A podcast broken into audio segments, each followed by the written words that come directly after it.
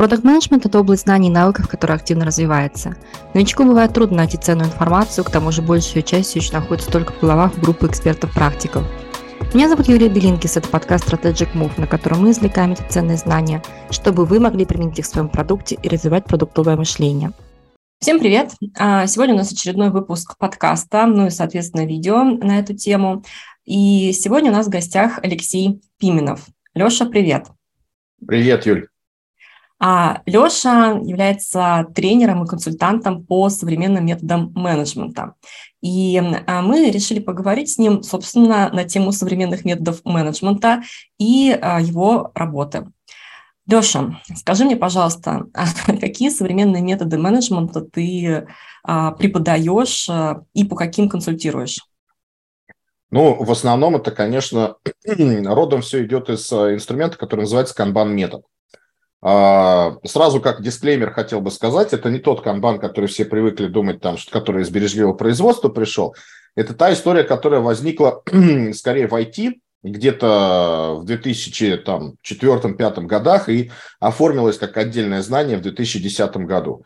Вот. Вокруг канбан-метода уже выросло достаточно много инструментов. Это очень динамично развивающийся инструмент, то есть есть э, механизм балансировки сервисов компании, называется ESP. Есть механизм для стратегического маркетинга, называется Fit for Purpose Framework.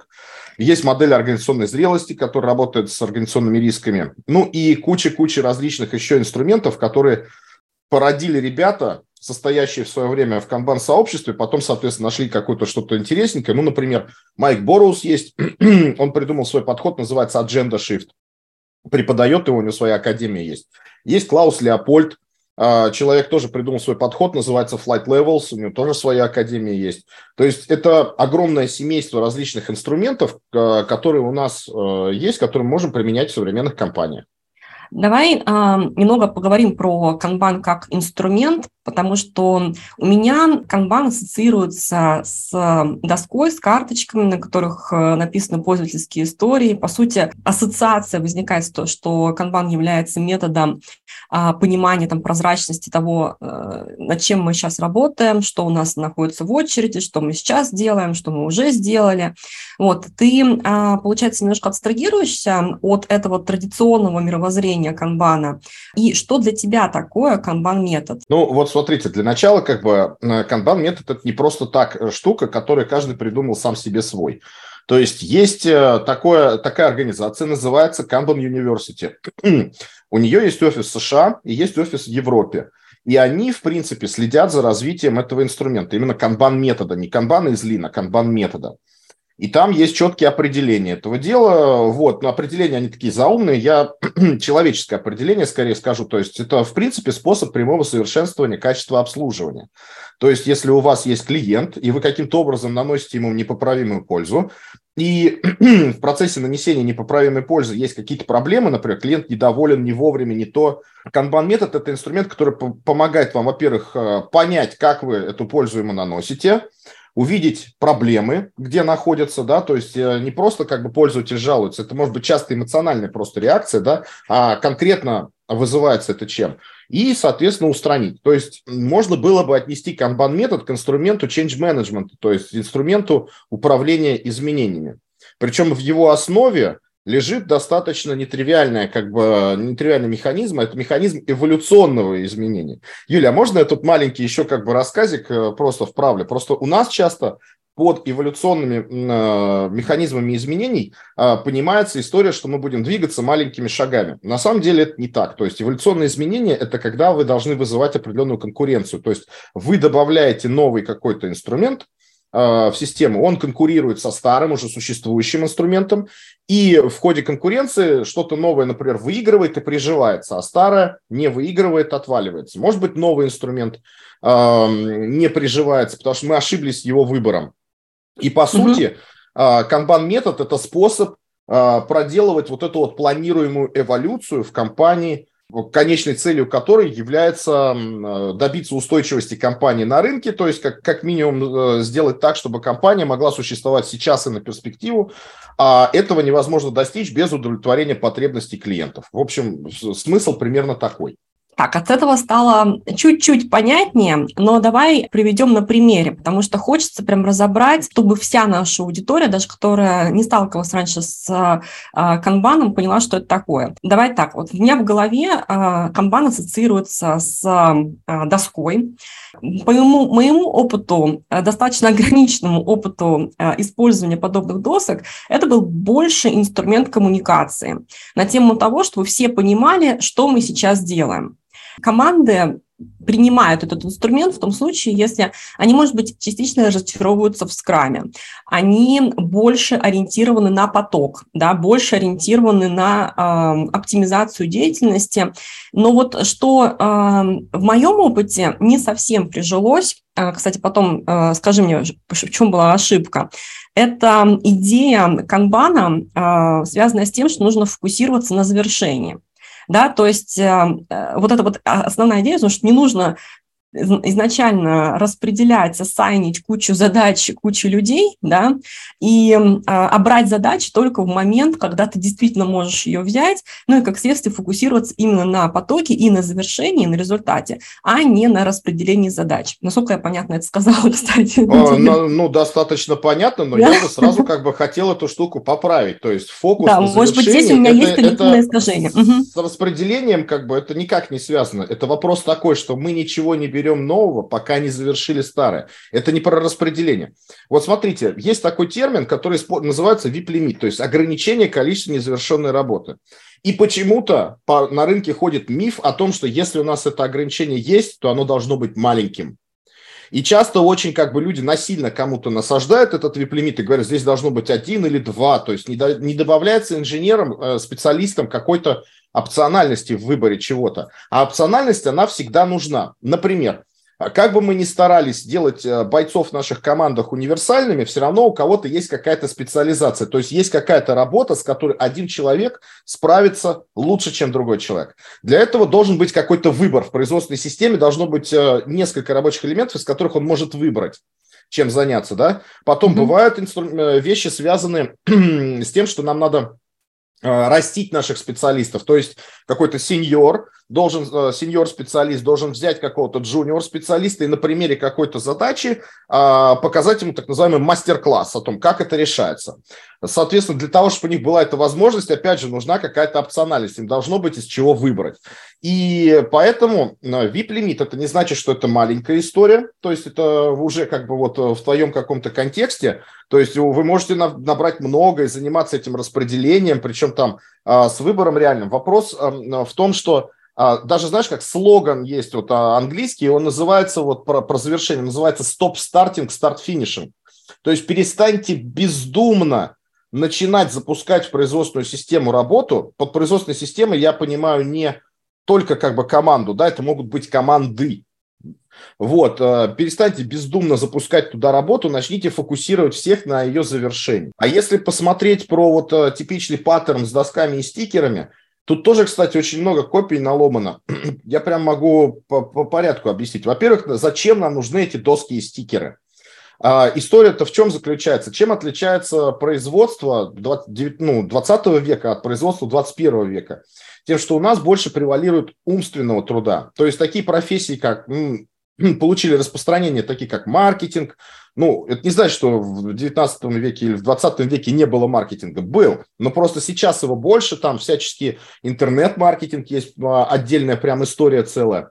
Соцсети, работа с соцсетями и тому подобное, работа с комьюнити, там продажи, клиентское обслуживание, например, этого дела всего стало больше. И эта работа незримая. То есть, грубо говоря, если мы пригласим своих детей – а, к нам в офис для того, чтобы они посмотрели, чем папа с мамой занимаются, они посмотрят на нас и скажут, папа с мамой сидят за компьютером, непонятно, что делают, кнопочки тыкают.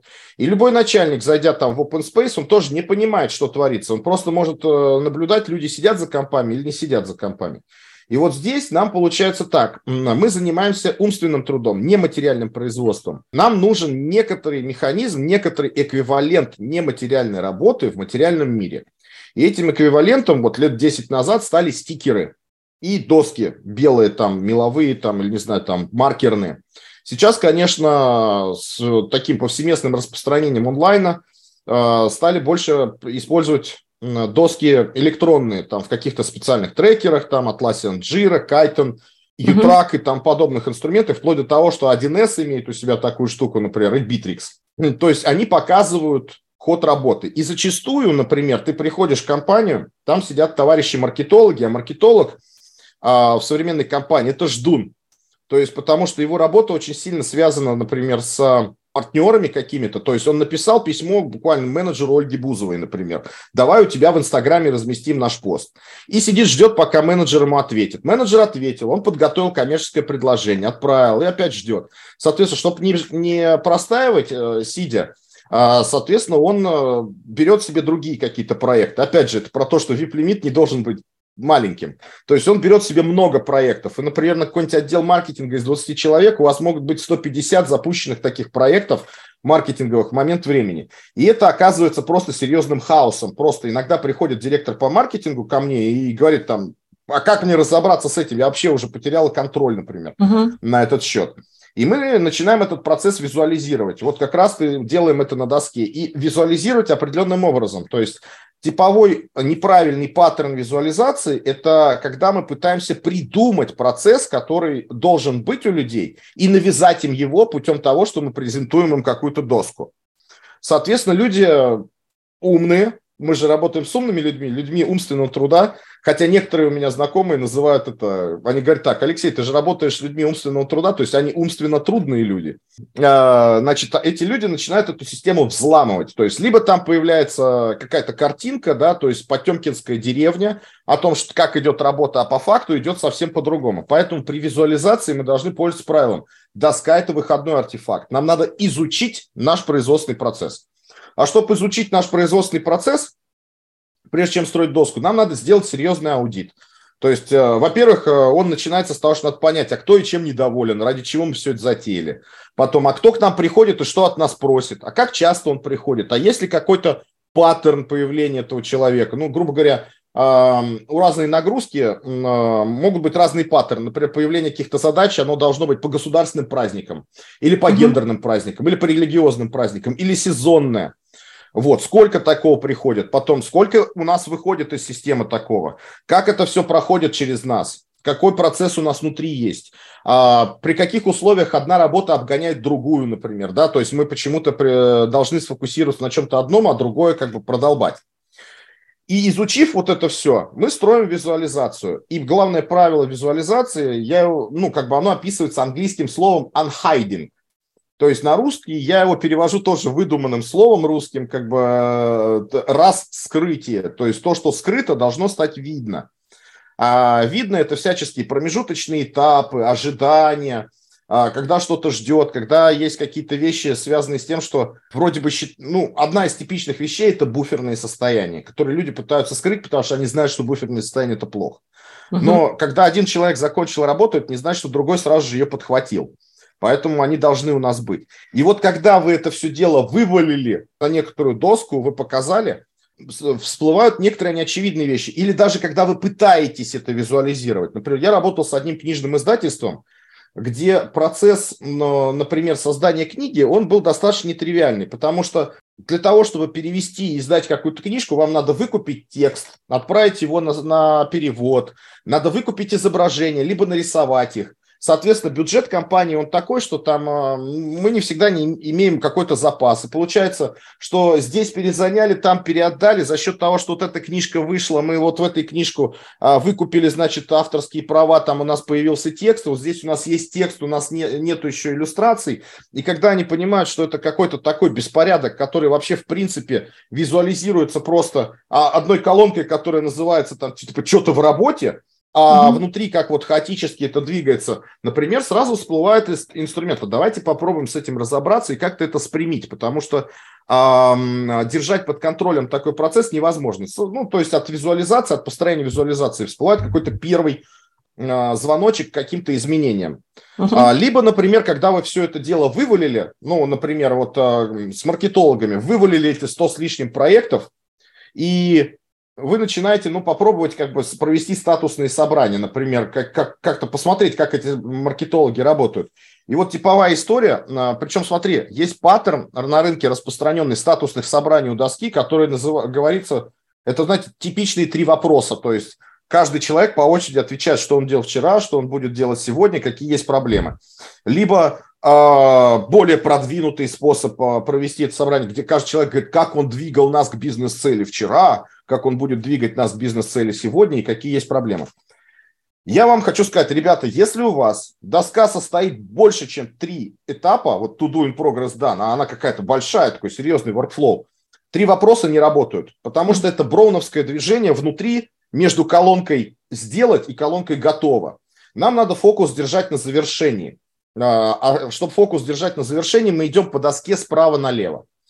Ну и задаем вопрос, это вот что такое, а что, кто этим занимается, а что надо сделать, чтобы сдвинуть это в следующий этап, а какие есть проблемы, а можем ли мы тебе помочь? И там подобная история. И вот здесь могут находиться определенные вещи, то есть я их называю э, задачей брошенки, то есть, грубо говоря, есть какой-то рабочий элемент, на котором вроде бы стоит человек, и он на прошлом собрании говорил, что им займется, но он не занялся им а он занялся чем-то другим. Ну, действительно, были такие обстоятельства, что занялся чем-то другим. И когда у тебя вот таких вот брошенных э, задач оказывается в системе много, э, логичный вопрос, а для чего мы себе так много работы в работу запустили? Мы же не успеваем с ней справляться.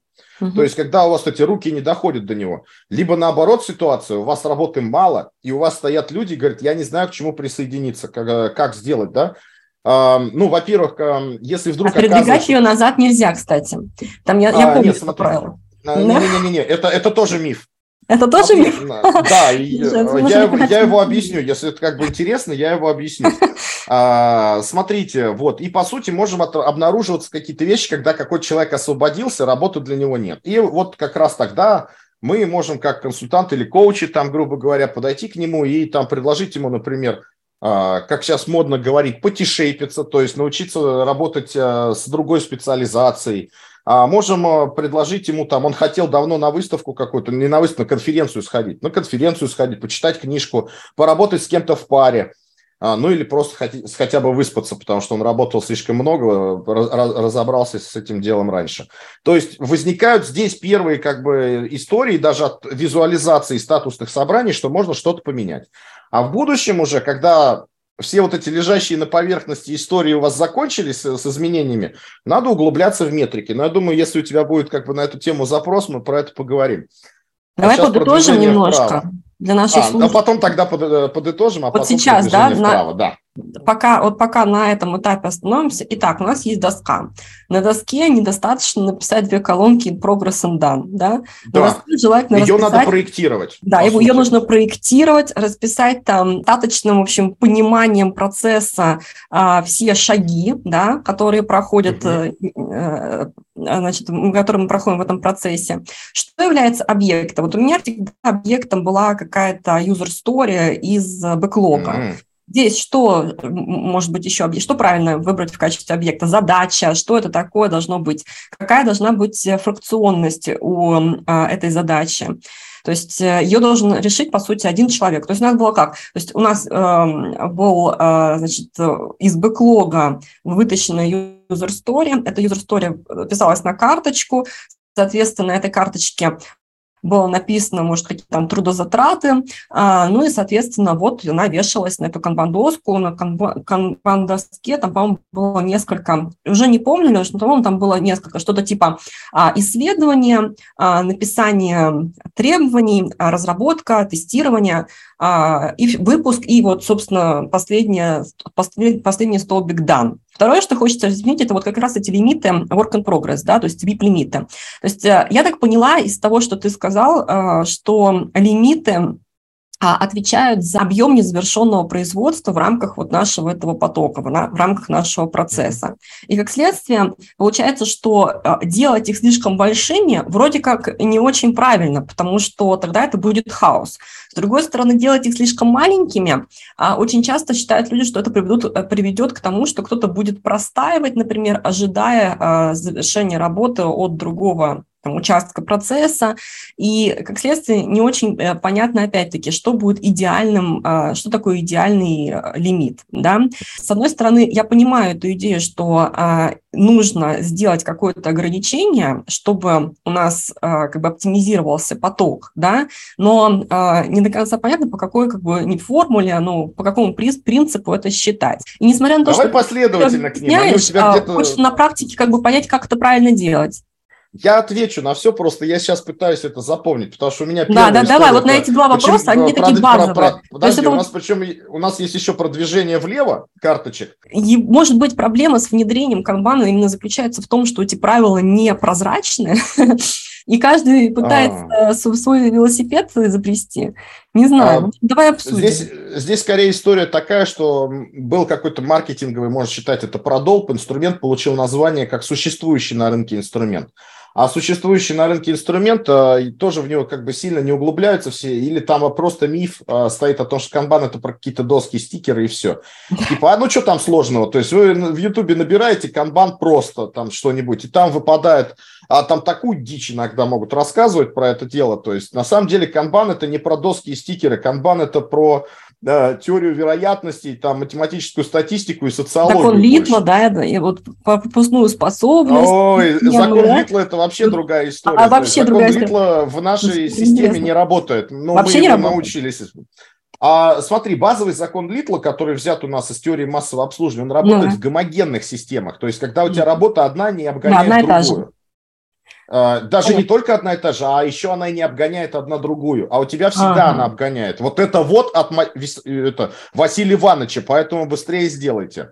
Вот, то есть э, это гетерогенная система. То есть мы используем закон Литла очень просто. То есть мы его, во-первых, как бы в компании, когда вы обучаетесь, мы его чуть-чуть по-другому выражаем. То есть время ожидания клиента – это есть количество задач, стоящих в очереди, да, запросов в очереди, деленное на пропускную способность система. И вот получается такая вещь. То есть три компонента – это время ожидания, время производства, так скажем, назовем его, сколько работы в работе, и третье – это пропускная способность. Если у тебя есть два числа из этих трех, угу. третье ты можешь вычислить. Больше ни для чего, как бы закон Литла мы особо стараемся не применять. Есть угу. еще одна тонкость, но если мы туда залезем, это будет надолго. Это по сути, закон Литла нам иногда помогает понять, за сколько будет сделана пачка определенных рабочих элементов. Вот, э, то есть проект, по сути, да, проект состоит из набора требований, которые надо реализовать. Вот это позволяет немножко прогнозировать такие вещи. Давай я начну, наверное, отвечать на твои вопросы э, с историей, связанной как бы, что идет по доске. Уже ты назвала несколько разных названий, там story, epic, task, там баг, да. что угодно. Да. У нас есть универсальное название, оно называется рабочий элемент. Дальше вопрос такой. Э, когда нам нужно как бы приблизиться уже к какому-то контексту рабочему, надо смотреть на масштаб того, что за человек перед тобой стоит. То есть если, если передо мной стоит продукт, то, скорее всего, это какие-то гипотезы, либо какие-то запросы на изменения, которые он пытается обработать и понять, какие из них надо делать, какие нет. Если передо мной там стоит тимлита, то это, возможно, какие-то задачи. Если передо мной project менеджер, может быть, или delivery менеджер, то это какие-то истории, функции, польские истории, функции и тому подобное. То есть это все зависит от масштаба, от того, с какой высоты ты смотришь на эту всю производственную систему. Но есть одна важная вещь. Есть у нас еще одна сущность, которую мы называем Customer Recognizable Work Item, то есть э, распознаваемый заказчиком рабочий элемент. То есть когда реальный заказчик не внутри какой-то дядя, а именно сторонний клиент, там заказчик ваш, с которым вы подписали договор, например, на заказную разработку софта, он подошел к вашей доске, посмотрел на этот стикер и сказал, я понимаю, что это такое. И вот дальше как бы вопрос такой, если вы оптимизировать хотите свою производственную систему, то оптимизировать надо ее именно с точки зрения работы с этим customer recognizable рабочими элементами, то есть распознаваемыми mm-hmm. заказчиками.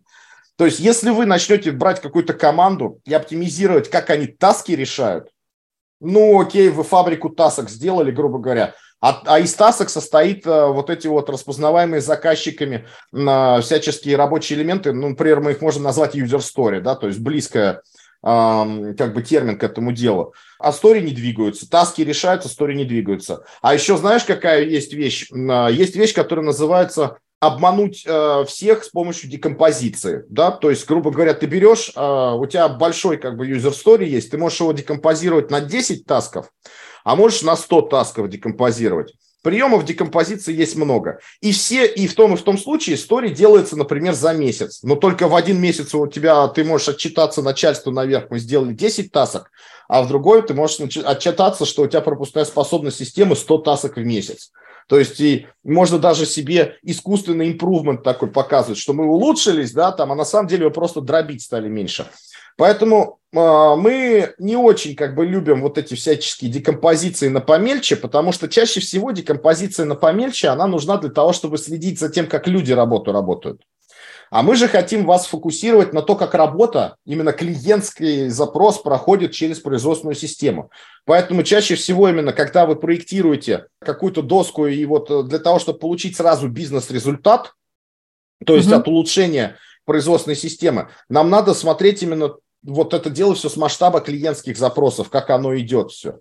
Таски это будут просто локальные улучшения в командах. Итак, мы с тобой проговорили, что существует эта карточка, которая будет э, являться неким элементом, распознаваемым заказчиком. Mm-hmm. Но отсюда вытекает следующий вопрос. А, у нас могут быть разные типы этих а, элементов. Например, это может быть поставлено в виде некой цели да, а, по улучшению какого-то, может быть, э, клиентского показателя, там, конверсии во что-то. А, это может быть фича, уже достаточно понятная. Это может быть э, какой-то запрос на исследование рынка. То есть он может быть абсолютно по-разному оформлен. Это первое. И как следствие, если мы вернемся к столбикам на этой карте, то эти столбики, они же фиксированы, фиксированно называются. То есть они, по сути, представляют некий повторяющийся процесс, какую-то каденцию в рамках нашего а, процесса разработки. И в связи с этим, не кажется ли тебе, что если мы под этим элементом можем можем понимать все, что угодно, да, то мы не сможем э, создать для этого структурированный процесс, потому что все, что угодно, идет по разным процессам, там много разных ветвлений, исключительных ситуаций и так далее. Поэтому, по моему опыту, э, мы использовали э, только для delivery, где достаточно понятные, предсказуемые этапы процесса, ну и как следствие под этим, этим customer recognizable item мы использовали, собственно, user story. Вот из-за того, что хотелось немножко упростить эту визуализацию и систему а, были выбраны именно такие элементы. Вот что ты по этому поводу скажешь? Это было правильно сделано, неправильно? Или какие здесь мысли должны были? Ну, мысли такие, надо было изучать инструмент, грубо говоря. Потому что, смотри, первая история. А, рабочие элементы типизируются. А, то есть они бывают разных типов. И типизируются они, скорее всего, по источнику их возникновения. То есть разные заказчики приносят разное а второе по особенностям их реализации. Здесь надо два цикла исследований делать, здесь вообще не надо исследования делать, здесь меняется архитектура решения, здесь меняется структура базы данных. Для, для этого надо проводить исследования. Это есть часть как бы вот этого аудита, про который я говорил, когда вы доску строите. Это что касается типов рабочих элементов. Потом есть второе, то, как нам себя с ними вести. Это называется классы обслуживания. То есть есть рабочие элементы, с которыми мы должны поступать, типа бросай все и делай только их. Есть рабочие элементы, которые должны лежать до определенной даты, и в какую-то определенную дату мы должны их начать делать. Есть рабочие элементы, которые мы должны делать фоном, если у нас кто-то освободился. Это разные классы обслуживания. Третье – жизненные циклы. Во-первых, сам подход к жизненным циклам и построениям у нас такой. То есть, э, и это, кстати, будет затрагивать вопрос с возвращением карточек назад. Мы э, пытаемся строить э, вот эти workflow, жизненный цикл, не исходя из того, как люди, специалисты передают работу друг другу. Мы стараемся как бы строить их, исходя из того, как накапливаются знания. То есть смотри, вот э, возьмем как раз твою часть процесса Product Discovery. То есть там работает множество специалистов, которые проводят разные исследования, либо считают какие-то данные. По сути, проведя исследования, интервью, посчитав там юнит-экономику, мы получаем знания. И дальше как бы мы должны этот набор знаний растить, растить, растить, и он нужен нам для одной простой вещи. Это надо делать или нет? Go, no go. Вот, процесс накопления знаний. Аналогичным образом работает в delivery части, то есть аналитик, его не задача написать требования, его задача понять, как это вписать в нашу IT-систему.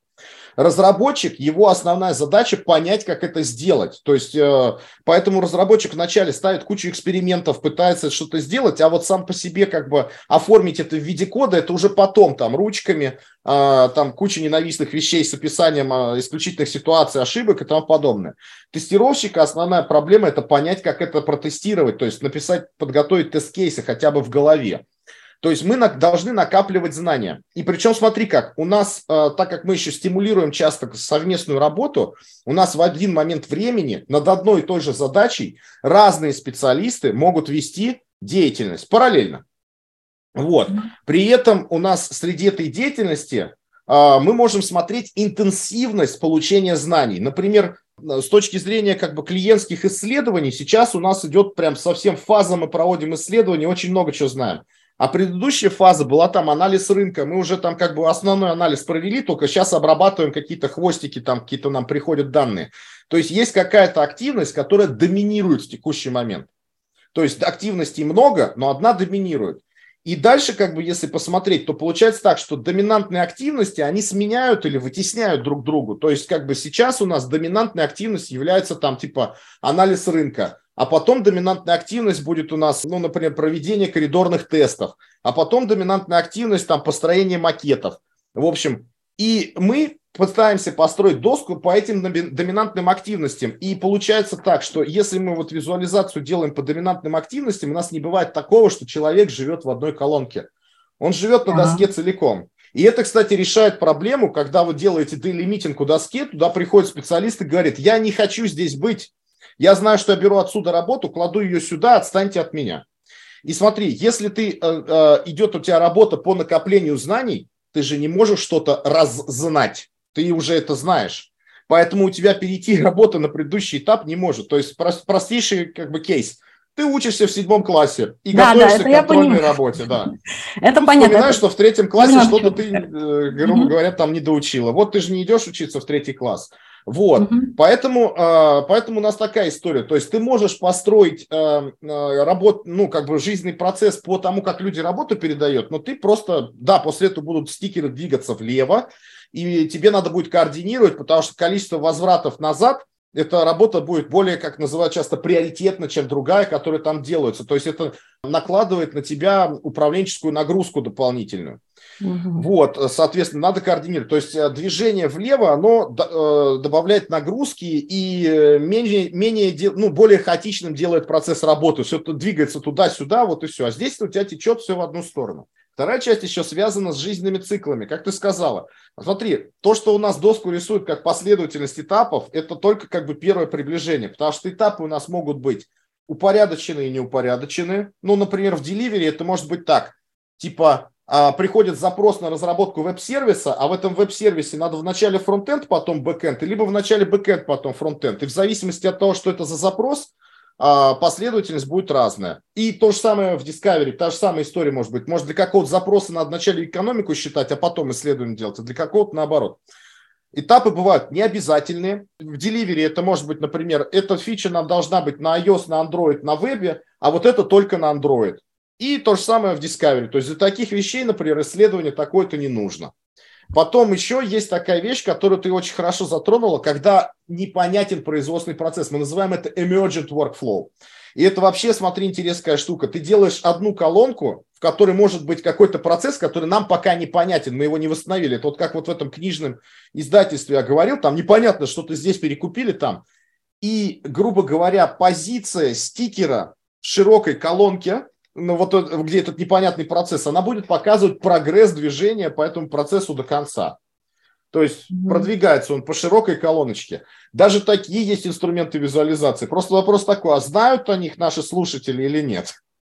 Не знаю. Нужно будет потом спросить, знают они или нет. Ну, вот а, основная проблема канбана. Его никто не изучает, потому что все думают, да, ну доски, стикеры, я это и так знаю. Вот ты знаешь, вот мы сейчас с тобой поговорили, и я понимаю, что э, у меня есть гипотеза, почему канбан э, не является сейчас реально приоритетной методологией при понимании работы agile команды. Кажется, что э, сама, сам по себе канбан действительно со, со всеми этими нюансами, а, ну, ну, это целая, целая теория, да, которую нужно посвятить время, которой нужно разобраться. Это вот так вот с кондачка не внедряется.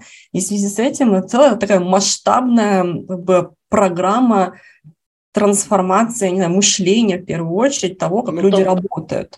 Ну, не только трансформация мышления, там действительно надо очень много чего изучить, и реально куча mm. всего сделать. То есть нет такого, что я посажу этих людей вместе, а они общий, э, как бы, э, коллективным умом придумают, как это сделать лучше. То есть вот такого волшебства нету. Слушай, но, Леш, с другой стороны, рынок, он тоже не глупый. И, как следствие, если, ну, как бы не, не подавляющее большинство команд инвестируют вот в такой длительный, в общем, процесс изучения, адаптации канбана к своей деятельности, то можно ли сказать, что этот метод э, реально приносит э, тот результат, который мы все ищем? Результат, связанный с уменьшением time to market, с э, увеличением, ну, как бы достижением бизнес-результата и так далее. То есть, грубо mm-hmm. говоря, вот уже исходя из твоего опыта, а если инструмент зарекомендовал себя, то почему собственно, 100% организаций вот не внедряют? Вот смотри, а, я прям могу тебе ответить. То есть, если, например, часто при внедрении agile подходов, у нас это, знаешь, вот как э, мем в South Park е был такой в, в серии про а, гномов, которые тырили у всех панталоны. То есть, типа, а, тырить у всех панталоны, три точки, профит. И вот здесь там, значит, мы поделим компанию на трайбы, потом на команды, что потом три точки, сокращение time to market. За счет чего, вообще непонятно. То есть и никто объяснить не может. А главное посчитать изначально, какой он был, а потом какой он у вас стал. Этим вообще мало кто занимается. Если, э, ну, а у Kanban в это есть инструменты, даже название этих метрик есть, и даже есть рекомендации, где надо сокращать время, а где не надо. И какие вещи будут влиять на сокращение, а какие не будут влиять. Я в это верю, но смотри, да. в это не верит рынок. То есть... Э, а, вот здесь вторая часть интересная. Вот я вам скажу, коллеги, а, большинство клиентов, которые у нас сейчас, это компании, которые делали у себя agile трансформацию и застряли с ней, и теперь хотят что-то с этим сделать. Угу. И они, по сути, как бы, вот это основные наши клиенты. То есть они через какое-то время находят вот эти вот инструменты, что с этим можно двигаться дальше. Есть компании, у которых погружение в канбан метод очень глубокое. Но фишка в том, что канбан метод никогда не является самоцелью, поэтому такого термина мы сделали канбан трансформацию нет. И, и никто не вешает на себя шильдик, что он канбан компания. А я бы мог вам сказать, например, один из самых крупных, одна из самых крупных и старых канбан компаний – это Headhunter в которой это используется, я не знаю, там на достаточно глубокий уровень проникновения, серьезные результаты, они используют это более 7 лет уже. Например, сейчас из коммерческих банков одни из самых а, более результативных по использованию канбана, то есть, грубо говоря, они много где это используют, это позволяет им достигать, например, предсказуемых mm-hmm. результатов, это Тиньков. Из, из глобальных банков, если брать локальные, региональные какие-то банки, это Банк Санкт-Петербург у них проникновение этого инструмента достаточно большое. То есть э, вот э, если вообще э, брать весь мир, угу. то одним, ну, как бы, судя по отчетам на разных конференциях, одним из самых крупнейших, наверное, компаний, которые используют себя канбан-метод на более чем 5000 сотрудников, всех процессах и тому подобное, это Huawei. Но Huawei же нигде не заявляет, что они используют канбан-метод. То есть и нету какой-то конференции, где что-то там будет происходить. Но, например, конференции, которые организовывает Канбан университет, туда, оттуда приходят специалисты, которые просто рассказывают, вот это вот у нас вот так. Вот, но никаких таких публичных заявлений, что мы тут типа там канбан-компания, этого нет, и потому что самоцелью мы не ставим. Agile проблема – это самоцель. То есть наша а, Леш, цель есть... не сделать... Да, да, да. Твоя гипотеза в том... Извини, извини, пожалуйста, что я тебя перебиваю, потому что время-то у нас тоже ага. немножко ограничено. А, итак, твоя гипотеза в том, что а, канбан, он просто не получает достаточной огласки и достаточного э, как бы пиара со стороны и индустрии, и создателей этого метода, в отличие, например, от э, Agile или Scrum, где все об этом там трубят на каждой на каждой конференции, и появляются даже специализированные сертификации роли в, именно по скраму. Возможно, э, э, возможно, да. То есть, грубо говоря, во-первых, этот инструмент, он э, заставляет действительно много чего изучать, и в математику погружаться, и тому подобное. Вторая история. А, в канбан-методе нету вот этой вот вещи, связанной с изменением идентичности людей и получением сертификатов. То есть, грубо говоря, да, у нас есть сертификация, например, канбан университет ее выполняет, выдает сертификаты, но сертификат of completion, то есть ты заканчиваешь какой-то курс, вот тебе бумажка о том, что ты его закончил. А вот возьмите по скраму, например, истории, там реально целая индустрия, где люди платят немалые бабки за то, чтобы сдать экзамен, получить вот такой шильдец и его разместить у себя в резюме.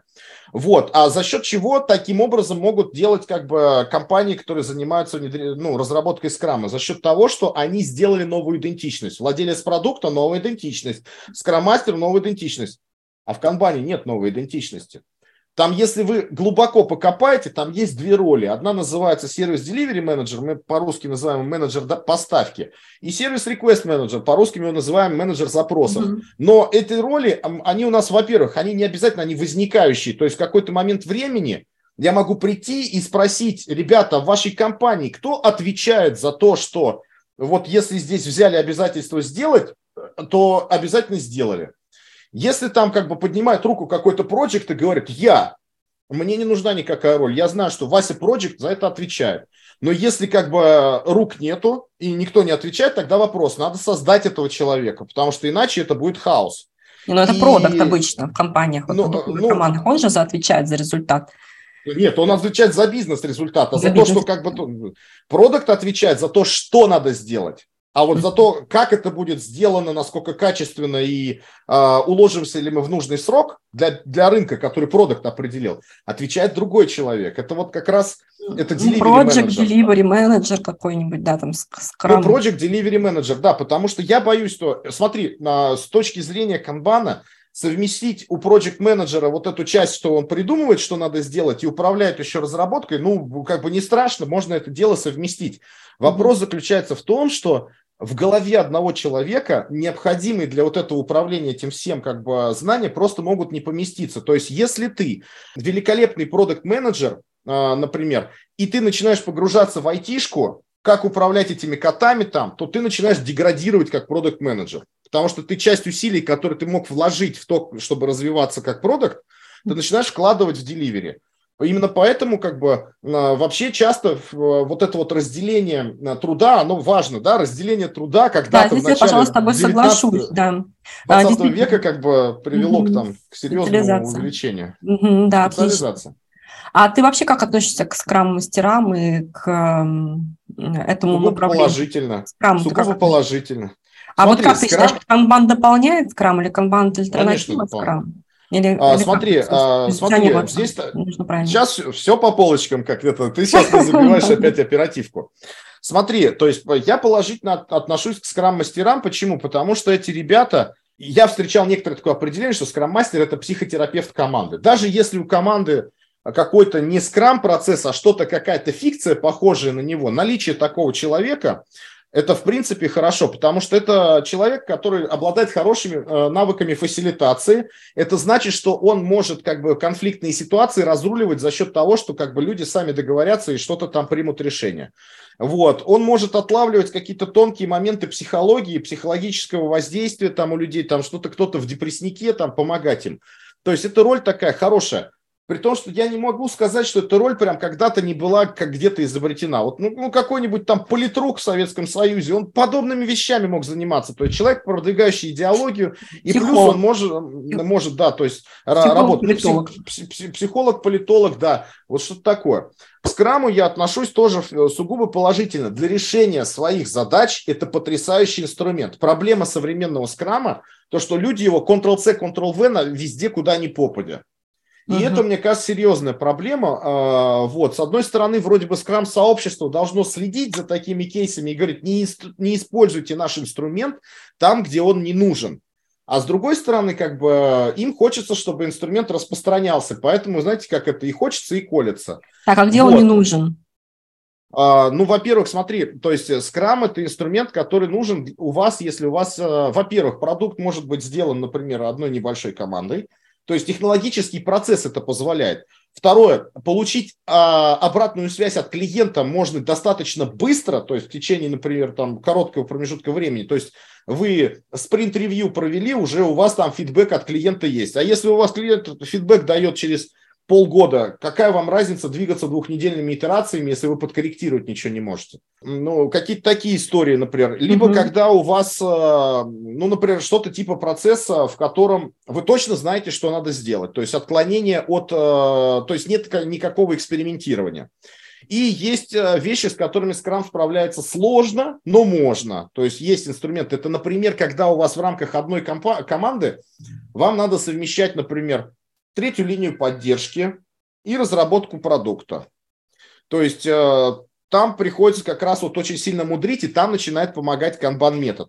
Смотрите, про совмещение скрама и канбана. Во-первых, хочется твоим слушателям немножко как бы а, дать интересности. Первое, есть такой термин скрамбан. Наверняка ты его слышала, нет? Нет, я не слышала. Окей, окей, не страшно. Но чаще всего как бы люди спрашивают, э, там, ну, если слышали термин скрамбан, они думают, что это мы посмотрели на скрам, взяли, что нам понравилось, посмотрели на канбан, взяли, что нам понравилось, и дальше старый мем, pen, pineapple, apple, pen.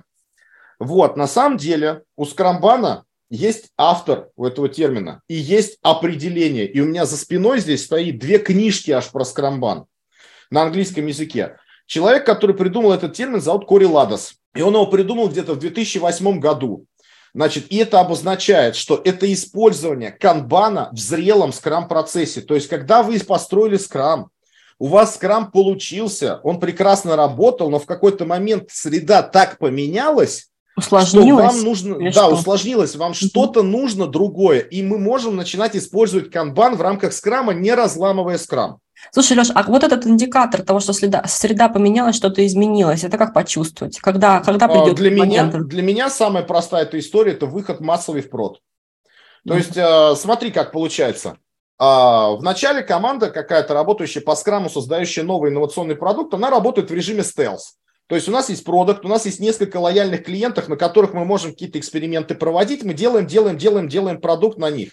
А потом вы такие, ну все, перекрестились и маханули в прод, как бы на большую массу. И в это время появляются какие-то небольшие клиенты начинают просить мелких доработок, а подвиньте вот кнопочку сюда, перекрасьте ее что-то. Появляется вторая линия поддержки, которая сыплет вам постоянно багами.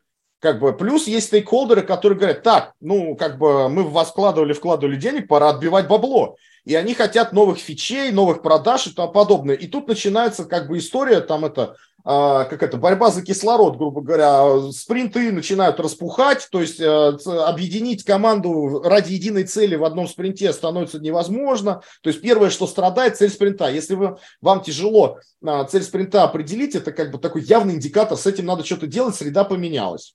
Ну, обычно вот. создается большее количество продуктовых команд, то есть возникает эта специализация на уровне задачи, а, именно проду- продуктовой. Ну, е- если мы можем... И там внутри сделать, свой если, собственный если скрам, есть... каждой из этих команд. Если у нас есть деньги, чтобы так сделать, это, это да, то как бы обычно получается, у меня есть 7 человек, и как бы я хочу все с помощью них. И чтобы было еще совсем до конца понятно, вот смотри, вот этот вот скрамбан, есть, э, ну, как бы Scrum развивается двумя организациями, она называется Scrum.org, другая Scrum Alliance, по-моему. Вот Scrum.org, у них есть тренинг, называется Professional Kanban for Scrum. Mm-hmm. И а, даже как бы есть свой канбан-гайд такой о том, как надо применять этот канбан а, в скраме. Невозможно противопоставить эти два инструмента, потому что они дополняют друг друга. То есть ты можешь применить канбан к скраму. Наоборот, конечно, нельзя, потому что к инструменту управления изменениями применить фреймворк организационный нельзя. Но инструмент управления изменениями для того, чтобы улучшать как бы процесс внутри фреймворка, можно. Угу. Вот. Так, и еще один вопрос. Все-таки agile, agile coach как роль и, в принципе, такое понятие сейчас, как fake agile. То есть э, э, многие уже наелись, наступили на грабли и понимают, что agile не является вот этой серебряной пулей, которая вдруг нам резко создаст диджитал-трансформацию и, и так далее. Ты как считаешь, чем это связано? И помогает ли здесь канбан? Канбан является решением э, вот этого а, разочарования в agile? Исторически появился как решение проблемы разочарования в agile. То есть, по сути, его придумали agile-коучи, agile-менеджеры, которые, а, ну, как бы agile это история вот и со скрамом, это история хорошая, когда вы делаете э, на продукте каком-то, не очень большом enterprise это все дело, а, ну, это мое мнение. Мне могут возразить там профессиональные скрам-тренеры, как бы я сейчас скорее такую, как бы, народную точку зрения, может быть, там выражаю. А, то есть а, вы пытаетесь что-то там сделать, и это может сработать хорошо. Когда вы начинаете эти инициативы масштабировать, вот а, те же самые вот автор подхода Kanban метод, он, по сути, работал в компаниях Motorola и Sprint и пытался там на систематический уровень весь этот agile выстроить. И там как бы были проблемы. Отсюда стоит вопрос, а может быть, можно как-то по-другому сделать. Типа возник вот этот канбан метод. Он являлся, является как бы альтернативой к аджайловому подходу к исправлению изменений. Потому что аджайловые подходы чаще всего это как? Вчера мы работали по одному, сегодня работаем по-другому. И это огромная атака идентичности для людей, и люди сопротивляются ей, то есть есть какое-то там 10-15% а, таких упоротых ребят, которые за любой кипиш, кроме голодовки, поэтому они вовлекутся в любую историю, которую им предложат там с точки зрения, как что поменять. А есть те, которые будут сопротивляться, типа не шатайте лодку, не надо, у нас все и, все и так работает. Тем более, как бы компания сейчас находится уже на какой-то рыночной позиции, она а, на ней оказалась благодаря чему? Благодаря тем процессам, которые есть сейчас. Да, мы хотим быстрее, выше, сильнее, но это не за счет, э, ну, это должно же делаться, то есть если я хочу похудеть, это должно, не должно же делаться за счет того, что я отрежу себе руки или ноги. Вот, то есть, чтобы весить меньше. Нет, то есть, как бы при, при сохранении всего того, чего вы добились, надо придумать, как решить текущие проблемы. И ответом э, в этом деле был канбан. А agile это просто как бы, ну, благодаря, наверное, Герману Оскаровичу Грефу стал таким базвордом, таким э, вещью, которую теперь надо, чтобы была у всех. И во многом люди даже, знаете как, проблема agile заключается в том, что особо не меряют показатели компании до agile и после agile, для того, чтобы последить, а, улучшилось что-то или нет. То есть люди готовы инвестировать в agile как в некоторую фишку, чтобы написать, у нас такое есть и рассказать, что у них такое есть. А то, что эта фишка будет убыточно инвестиционная, и куча людей внутри будут тратить много усилий для того, чтобы поддержать этот процесс, все это будет скрываться сильно. Большинство студентов, которые у меня учатся, это agile коучи и скрам-мастера, это люди, которые в своем понимании и в своей работе эволюционно пришли к пониманию, что им нужны еще инструменты, которые позволят им сдвинуть то, к чему они пришли уже, на какой-то новый уровень. То есть они уперлись к этому делу. То есть, то есть я бы сказал так, наверное, процентов 50, а то и 60 у нас часто учатся это из э, открытых тренингов. Это скрам-мастера, agile-коучи. Угу. Вот. А э, проблему там нужно искать именно в процессах или в... То есть процесс для меня э, это что? Это ну, некоторый достаточно ну, ладно, последовательность шагов, да, а у процесса есть определенные показатели, метрики эффективности, мы про них уже поговорили с тобой.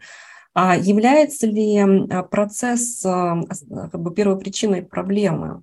Улучшая процесс, мы изменяем мышление или нет? Вот здесь вот такой, мне кажется, немножечко более сложный момент, связанный с fake agile, с тем, почему это не работает. Это не работает из-за процессов каких-то корявых, или это не работает из-за того, что просто сами методы, что ли, подходы, мышления, культура организации не позволяет создать что-то подрывное, там, принципиально новое? Ну смотри, у нас есть некоторая такая формула, мы ее называем мантрой, да, то есть, что ценности у нас формируют культуру компании, культура компании формирует ну, используемые практики, а практики ведут к определенным результатам. Но так. при этом зачастую как бы практики, а это вот часть процессов, они могут формировать и культуру компании. То есть есть mm-hmm. и обратная сторона в этой истории. Поэтому здесь все по совокупности. То есть, грубо говоря, у нас, э, вот смотри, одна из больших проблем э, облом, обломов э, с agile инициативами, знаешь какая в крупных компаниях? Это в какой-то момент кто-то теряет терпение и сметают полностью управляющую как бы часть в компании. То есть, например, генерального директора там его подчиненных уволили, пришли новые люди. И после этого ты наблюдаешь на рынке из какой-то компании массовый исход скрам-мастеров, потому что там что-то перераспределили, их всех нафиг погнали. И э, я это переживал во множестве компаний, причем в компаниях, в которых были прям реальные хорошие позитивные результаты, как со скрамом, так и с канбаном. То есть, как бы, это прям бич такой. В какой-то момент времени человек, который поддерживает эти изменения, он как бы его убирают, и все. И начинается все заново. И вот так вот в цикле компании крутятся, там уволили одних скрам-мастеров, пришли другие, только наладили, тех снесли, это, эти пришли. И я думаю, сейчас, наверное, сидят скрам-мастера вот так вот, ты слезу пускают, потому что пережили, многие, кто на рынке давно уже, они пережили таких вот изменений достаточно много. То есть не дают людям э, до конца реализовать вот эти серьезные вещи. Вот, то есть есть такая история. Ну и, соответственно, почему еще часто я говорю про то, что есть обратная сторона, то есть практики могут формировать определенным образом культуру, там они просто только из культуры практики могут высыпаться. Есть еще одна история – знания. То есть это багаж знаний, который есть у человека. Если в руках у тебя красный молоток, все проблемы кажутся гвоздями. То есть так, у тебя должно быть много разных инструментов для того, чтобы все проблемы казались разными, и ты мог находить разные вещи. Именно поэтому, если мы опять берем рынок agile, agile коучи не только как бы ходят там, они поизучали Scrum, они поизучали LESS, поизучали Safe, но они пошли еще, получили сертификат профессионального коуча, профессионального фасилитатора, а потом еще и канбанистами стали. Во-первых, это расширяет просто их технический арсенал действий и арсенал инструментов влияния на культуру, на ценности, на людей. Угу. Да, то есть ну, канбан предлагает им чаще, чаще да, социологические истории, то есть связанные с тем, как мы будем проводить изменения на основании того, будет ли, не будет ли это менять как-то идентичность компании, идентичность людей, как будут люди реагировать, что такое социальный капитал, что такое социальные инновации, какой их уровень у вас, как это будет препятствовать либо помогать вам в произведении изменений, там что такое э, социальная сплоченность, ну и куча всяких еще разных интересных вещей, которые могут э, вскрывать ну, очень интересные вещи и объяснять, почему то или, иное, э, то или иное действие не сработало в компании, либо не сработает. Леш, а, спасибо тебе большое. А, я думаю, что нам нужно еще сделать одну часть, потому что вопросов у меня меньше не стало. А, у меня появились просто другие вопросы немного к тебе. Поэтому welcome к нам на подкаст еще раз. Сегодня спасибо тебе большое за участие. Было супер интересно. И до скорых встреч. Да, давай, счастливый день, всем пока.